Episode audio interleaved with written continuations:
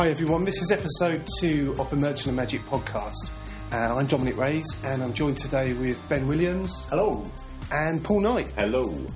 Um, for, um, it's been a while since we did a, a podcast. I think it's been over a month now, and um, we had some good reactions from it. So thanks for everyone that's written in or posted about um, episode one.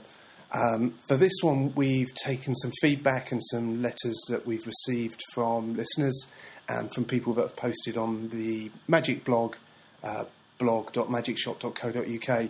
So we thought we'd answer a few questions. Yes. Right, so the first one is uh, Robert. Robert writes, um, I'd like to know the best way to get your name out and noticed, websites or social media, etc. Also, I'd like to hear your views on working restaurants, the best type of work, and how to approach them. Cool. Brilliant. Okay, Well, where do we start with that? Uh, Robert, isn't it? Hello, Robert. Hello. This is. Um, I, I can talk about restaurants. I can talk about that side of things. Um, when to approach a restaurant, how to get into a restaurant. Initially, you're probably thinking, I want to go in there when it's really busy and show off to everyone. That's probably the worst time to go in, I reckon, because um, but the staff won't have a chance to see you. what busy times? Busy Yeah, of yeah. Like Saturday night or yeah, Friday evenings, um, even middle middle of the week evenings are normally busy that time. So I'd say try and go in, just go in there and have a meal in the afternoon on a Sunday or something like that, and then have a meal with somebody, start showing them some tricks, and then show some stuff to the bar staff. Do that and leave your details with them, impress them, and the odds are they will, if you do a good job of it and you, you're good at your magic, they will say to their manager when he comes in later in the evening, they'll say, This guy was in, he was really good. And then you go back um, a, a later date, um, maybe about six ish, seven ish, just before their really busy period, when you know the manager's going to be around. Go in, um, go up to the bar staff, Yeah. order a drink. They'll say, "Oh, hi, yeah, you're the magic guy." Blah blah blah, and then and then you can break in that way. And it's word of mouth essentially. so that's on a staff. second visit. Yeah, a second Yeah. visit. Um, I did that a couple of times and it worked because the manager's going to take their, his staff's word for it that you're good.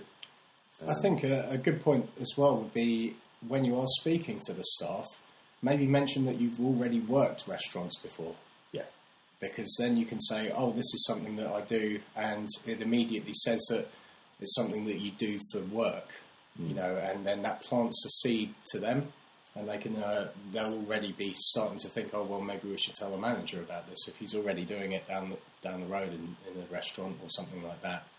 Then, uh, then maybe this could work for us as well. yeah. Another thing is also uh, there's always loads of arguments about this whether to perform when people are eating or not. Personally, I think no.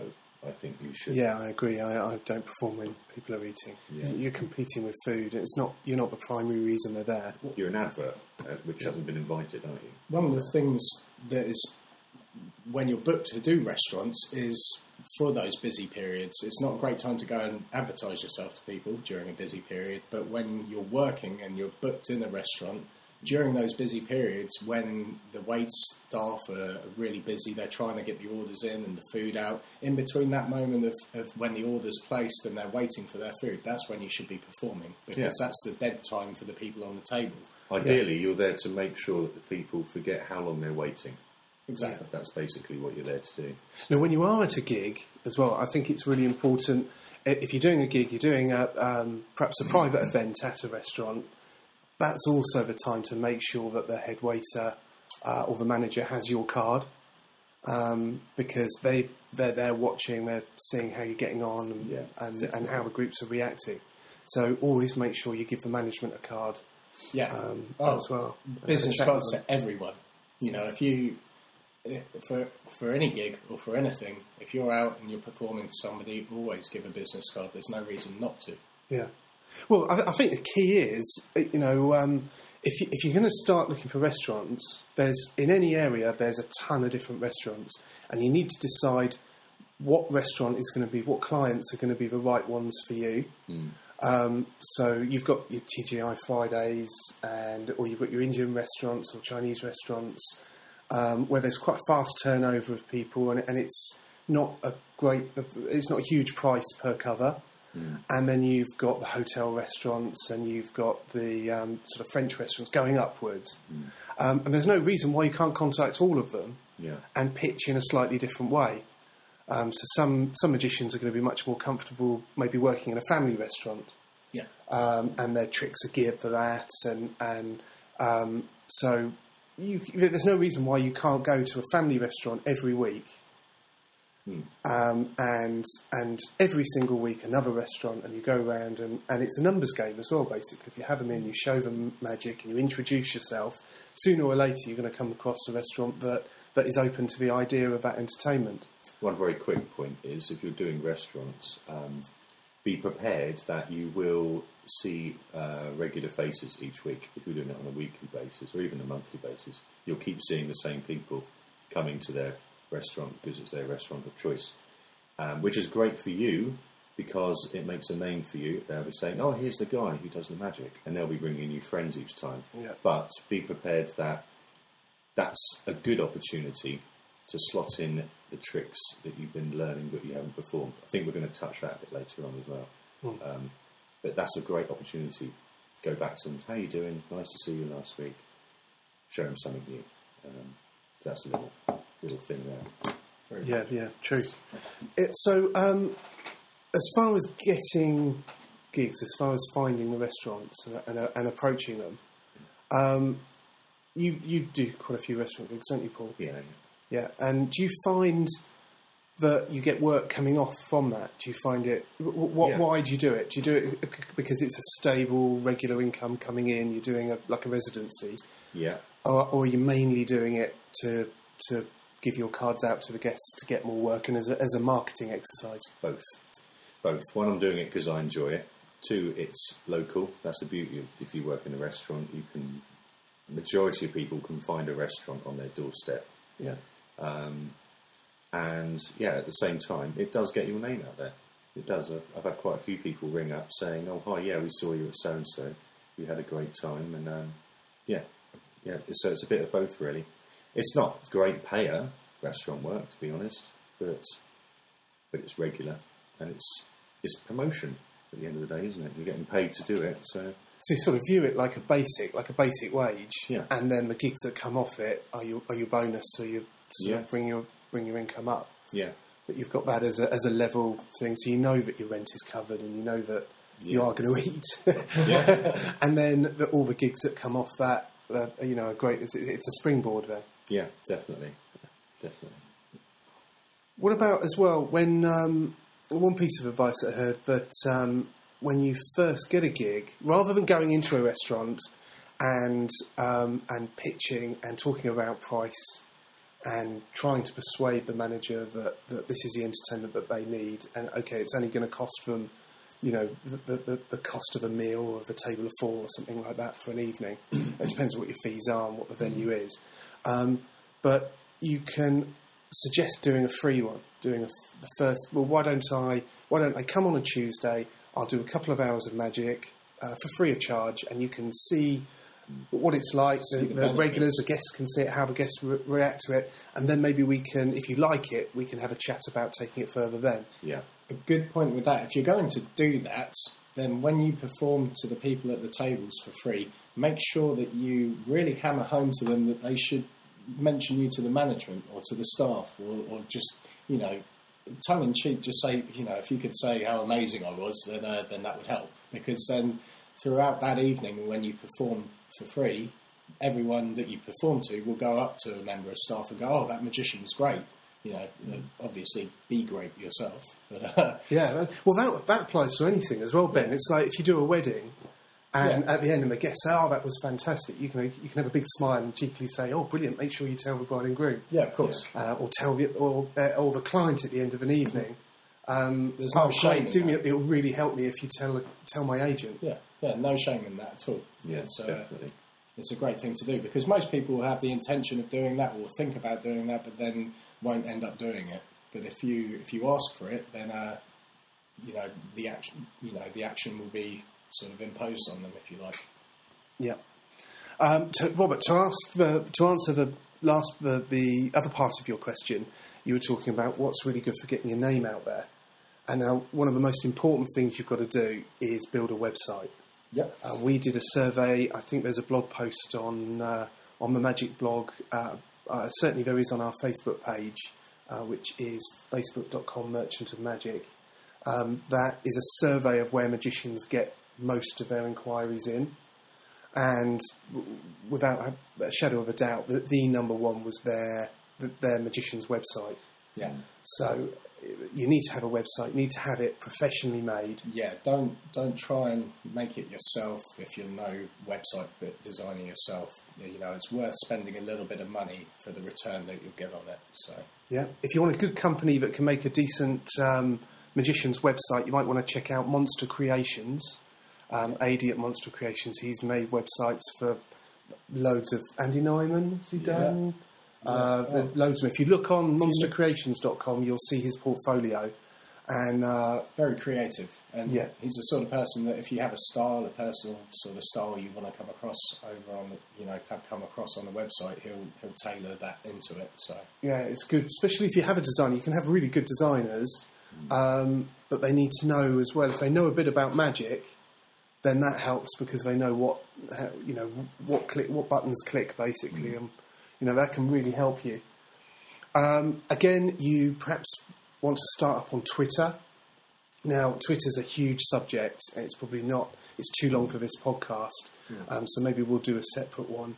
Uh, I know we're working with Sean Boone, uh, who is uh, a Twitter expert, marketing expert, and he's going to be putting together uh, a free uh, course on Twitter for magicians that we're just going to give you free. Um, that's being built at the moment. It's a video series. Um, so we'll we'll put that on the blog so that you can uh, have a look at that. That'll show you how to set up a presence on Twitter, uh, how to follow different hashtags for magicians, um, how to prom- promote yourself there. Again, Facebook. yeah, all social networking, uh, it's it's a great way. Um, you know, some of our friends like Dee Christopher have had great success just by hammering their social network sites and, and constantly plugging away at it. At, at the beginning, it might be a bit slow, but once you start to gain momentum, it's a bit like a snowball. It starts off small, but you know, exponentially gets greater and greater uh, as you as you you know keep plugging away at it. So. So don't get too disheartened if, if you set up a, a fan page for for a month and and you know you feel like it's not working. It, won't, it will take you a, you know a fair amount of time to do it, but uh, but keep on at it. It's it's definitely worth keeping on at, with it. So It's cheap as well. As well, that's, Yeah. that's the main thing, isn't it? It's this free. day and age, it's cheap, it's free, it's so and why it's, not it's use current as well. You know, Yeah. it's I think a, a lot of it as well with these is, is maybe set up a, uh, an actual fan page rather than using your Yeah, own Facebook page set up to promote page. yourself. I know some magicians don't do that; they just post a lot and they'll, they'll friend everybody. but then uh, you, you really want to keep it separate so that um, you can list friends and you can list fans that are specifically interested in magic. yeah. One's Otherwise, you're your marketing business. to your friends. Yeah. Yeah. You know, and you don't want, you know, you have some friends that, that might post something to you on your page or something which you wouldn't want your business people to, to see or clients to see. So, so it's very important to keep it separate like that if that's the route that you're going down. So, Cool. Okay. Excellent. So basically, um, just to answer Robert's question, uh, as far as getting your name out there, first things first, build a website, have it professionally done, learn about Twitter, get a Twitter account, and start up conversations rather than just um, broadcasting adverts out there all the time on Twitter uh, about local magician available. Not the way to go. Look at conversations that are happening around weddings or happening around uh, uh, events and things like that. Join those conversations. Be helpful and and start relationships that way rather than just using it as a broadcasting speaker. Um, uh, set up a Facebook page, uh, all good things. Your website's going to be the biggest thing, um, but again, social media to some extent works works great, but none of it beats actually going out to restaurants. Being seen, Yeah, being seen, introducing yourself. being liked and seen, and um, that's basically the best way, isn't it? At the end of the day, Yeah. everything else should happen in the background, but essentially, you want to be seen doing it. Don't Yeah. Yeah. Well, uh, the whole thing, you know, the internet, the, these Twitter and social media and things like that, they're all avenues to get you to the point where you're introduced and they see you and they see the magic. But you can bypass all of that by going straight out there and performing. Yeah. When you're at a show, you, it's the best advert. Yeah. Mm. Much better than a website. I get a lot of my work through word of mouth from Yeah. people that have seen me, and and then they either refer me to somebody else or they book me for something else, and then mm. because that's one of the great things about being a magician is when you're performing, you're actually advertising yourself. Mm. You know, Yeah. there's very few few jobs or few uh, hobbies that, that you can do that with. You know, you're you're actually just advertising yourself as you're doing what, what you want to be doing. There's not many questions for the for the customer, really, is there? If they see you doing it, the only questions they got is, "Are you available for this? How much will it cost?" Yeah, That's basically all they. Everything else is on a plate for them. They know exactly what it is you're providing. So What do you think about the idea of building in a trick when you're performing that um, ties in with a spectator visiting your website? Yeah, anything anything like that is, is ideal. You know, there's tons of business card tricks as well that you can use, which obviously leave your, your business card uh, with, with some sort of reference to the magic that happened. But yeah, if you can tie any trick in uh, with a cool, you know, like a reference back to your website or something like that, it's, it's ideal. Using business cards for predictions, people do it all the time, don't they? But Yeah. brilliant. Yeah, Perfect. certainly.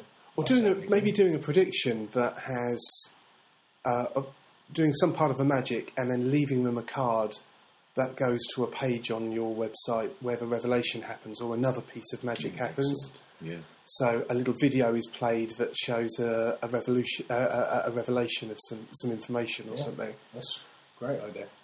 Yeah, I have a like an interactive little video, which is just a it's a simple trick that you can do through the website, and that's a great thing because you can say, oh, you know, um, visit my website and you can try this trick out, and and you know it's it makes people go to the website if they've enjoyed themselves and uh, Also, you're leaving them with um, that kind of, excuse me, that kind of magic where the mo- normally you'd leave the venue and the magic's done.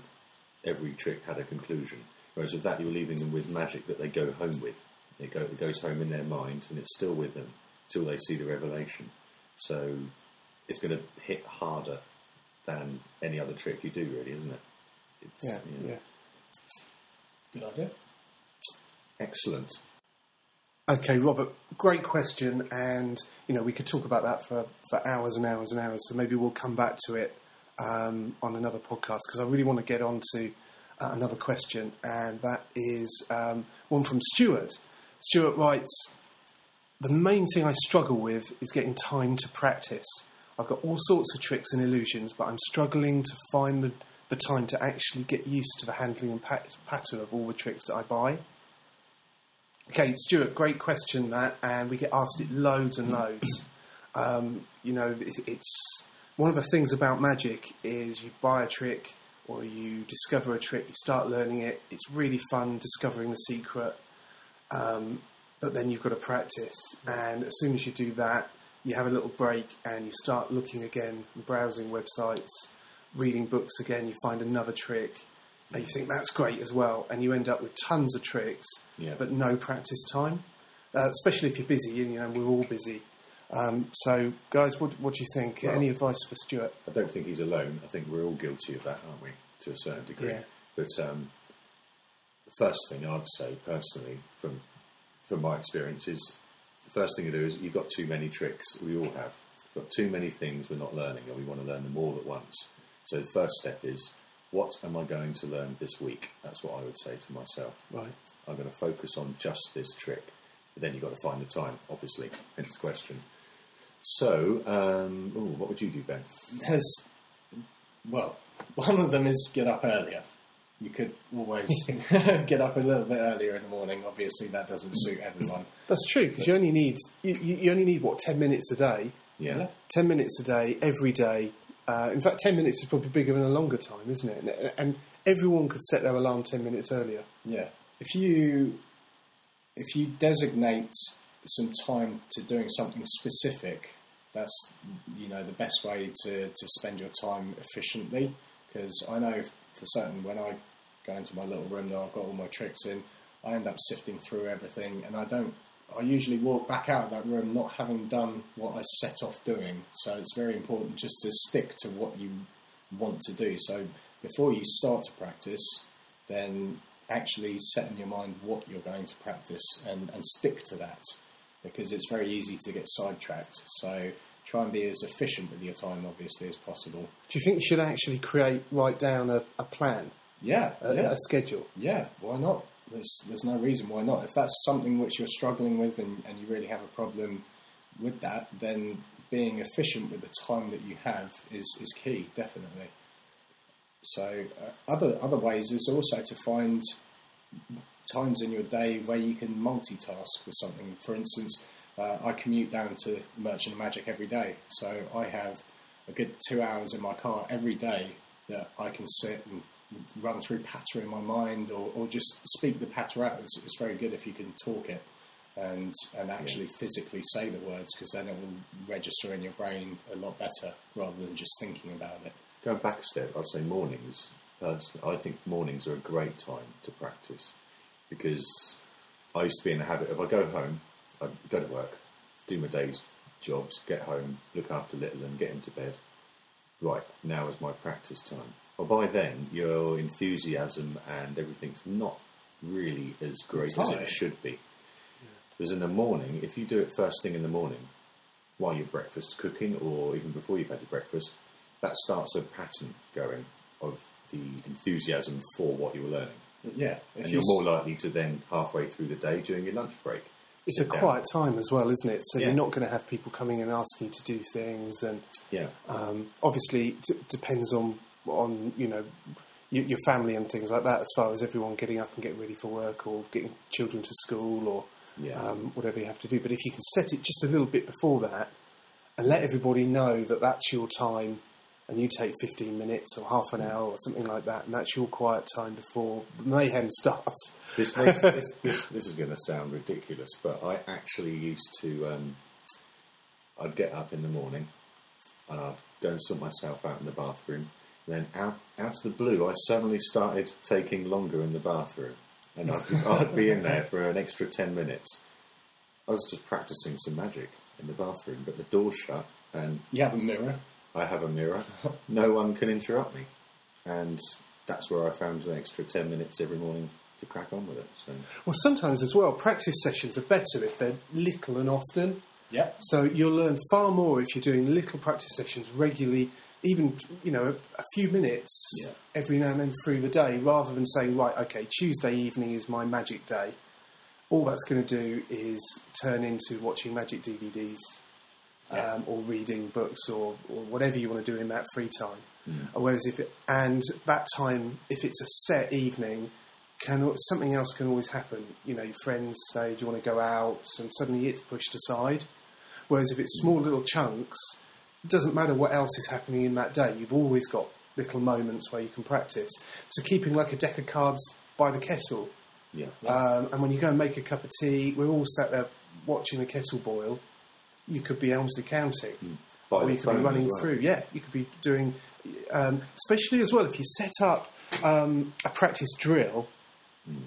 So you're doing uh, a trick. Um, you're going through the pattern, through the whole move, and you're doing that 20 times or five times, or you set up a drill that's only like a minute long, a minute long drill. Well, you can do that three times while the kettle boils. yeah, Um, and uh, before you know it, those little units build up into a lot of practice. it's not so much good for, for patter and practicing your No. patter, but um, well, no. What I tend to do a lot is when I'm practicing sleights, is I'll do it when I'm watching TV. You know, if you're watching TV or, or or watching a film, say you can sit there with a deck of cards and just practice your pass or, or something like that, and you can just do that. And it's good to also do that when you're doing something else because when you are a magician, when you're performing, you're doing other things whilst you're doing these sleights. You don't want people looking at you when you're doing the sleight, so it's, it's healthy to learn to be doing something else whilst you're practicing as well. Mm. I know I first started learning coin magic, I would palm a coin and try and do things, for instance, like make a cup of tea with a coin and palm. because then you're handling a teaspoon, you're handling a cup, you're doing loads of different things, but you're still trying to retain the coin and palm. Yeah, So- coin magic's great like that because Yeah. you can walk around everywhere with a coin, Yeah. and you can be practicing, you know, putting it into placements or doing transfers, um, and and no one needs to know. Um, when I was um, learning the coin roll, again, it's something that you can do. I was on the phone all day, uh, working on the magic shop, but you've got the, you've got the coin running in your fingers, Yeah. and you're, because you're not paying attention attention to it, like you said when you're watching TV, you, you you learn it much more as muscle memory. Exactly. Your your body is learning it, not your mind, if you know what I'm saying. Yeah, yeah, it's good. And um, No, good stuff. Good stuff. Um, yeah, I suppose card magic's even a bit more difficult, though, isn't it? It can be. I mean, you can be. sit there and practice your one-handed cuts and flourishes and all that kind of thing on the phone, but it gets a bit awkward. But then you've got a speakerphone nowadays, haven't you, as well? That's what I used to do, just straight on the speakerphone, and I'd just be chatting away, going through a routine as I'm talking to them, you know, and that seemed to work. I don't get many phone calls now because it seemed a bit rude, I imagine.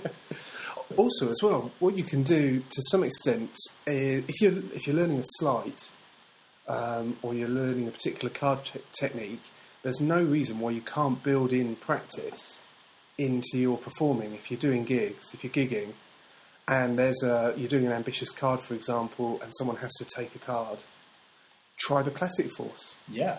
Yeah, and it doesn't matter if it goes wrong because it's not part of the trick anyway. It doesn't matter which card they take. Uh, But if you classic force every single time you have somebody choose a card, um, you know that's great practice. Yeah. Uh, and and it, especially because you're there actually live, so you're learning the feel and you're learning what you would say, um, and uh, and uh, you can build it in that way. With regards to Just just to point this out right now, Dominic is doing his coin roll. He's sat there with a podcast, coin rolling. so you know, fit it in wherever you can. With reference to patter, um, it depends on what kind of person you are. I think actually as well. I mean, I I use a very loose script when I'm performing, um, but that's because I'm I'm I'm comfortable reacting to the people and saying things off the top of my head there and then. Eventually, that becomes patter over Yeah. time because you know exactly what responses you're going to get. But then there are other people who need a script before they can go out and perform, um, you know, which is fine. But I know personally, I have a baseline script for most of my routines, and I will use that, but feed off the other people as well. So, you know, if you're not getting much of a response, because some people they don't give you much of a response, they feel a bit uncomfortable sometimes when you Yeah. first approach them. Uh, so you might not get much feedback from them. So it's great to have a pattern line or a script that you, you've written down that you can memorise just to fall back on. Uh, but then, anytime you get some feedback from somebody, it's great to go off on off on a limb there as well. So you know, mix and match it. And that all boils down to the character again, doesn't it? That's when you start to discover your character when you're actually out just doing it. Really, at the end of the day. Yeah. So uh, great question, Stuart. Thanks for sending it in. Excellent. Um, if any of the listeners, if you have a question and you want us to muddle through it and give our opinion, you can send it to us at support at magicshop.co.uk. Um, check out the blog as well, um, which is blog.magicshop.co.uk. Um, loads of posts on there. Um, I think we're posting daily at the moment. Lots of advice as well, free ebooks, and there's free tricks as well, which you can download. Yeah. Some uh, couple of articles that have gone on recently. We've got a really good one from um, mentalist Dee Christopher, and uh, he talks about uh, uh, approaching people, introducing a, a, an approach or a, an introduction to a trick, what to say, uh, which can add, rather than just saying, here's another trick, um, or pick a card, how to say something that builds in a little bit of psychology into your magic. All of these things help sculpt your your actual performing character as well. So, Yeah. Ben, you give some tips as well on our video podcast, short little video podcast about um, what was it about? It was about uh, remembering people's names. it was about remembering. It was about memory. Yeah. yeah, no, just just simply remembering people's names. So there's a, a quick little snippet of, of just some tips of how you can do that because that really does help as well. Yep. And Paul, you've uh, posted recently. I did. What was that about? That was um, I can't remember now. Um, it's on there. Oh, it was about uh, learning. Oh, yeah, it was about motivating yourself for the trick that you've learned but you've never got around to practice. Oh yes, yeah, yeah, yeah. That's right. Yeah, um, yeah. Have a look at that. It's good, good thinking in there. I'm bound to say that. Bias, though. Oh, very, very. And there's a couple of free tricks as well to download. Um, Jamie Dawes has released Think Tank, um, and he's kindly given us one of the tricks to give you free of charge, so you can see what it's like. You can download that um, at the blog. And again, any questions, just uh, give us a call, get in contact. Thanks for listening. Thanks. Bye. Bye.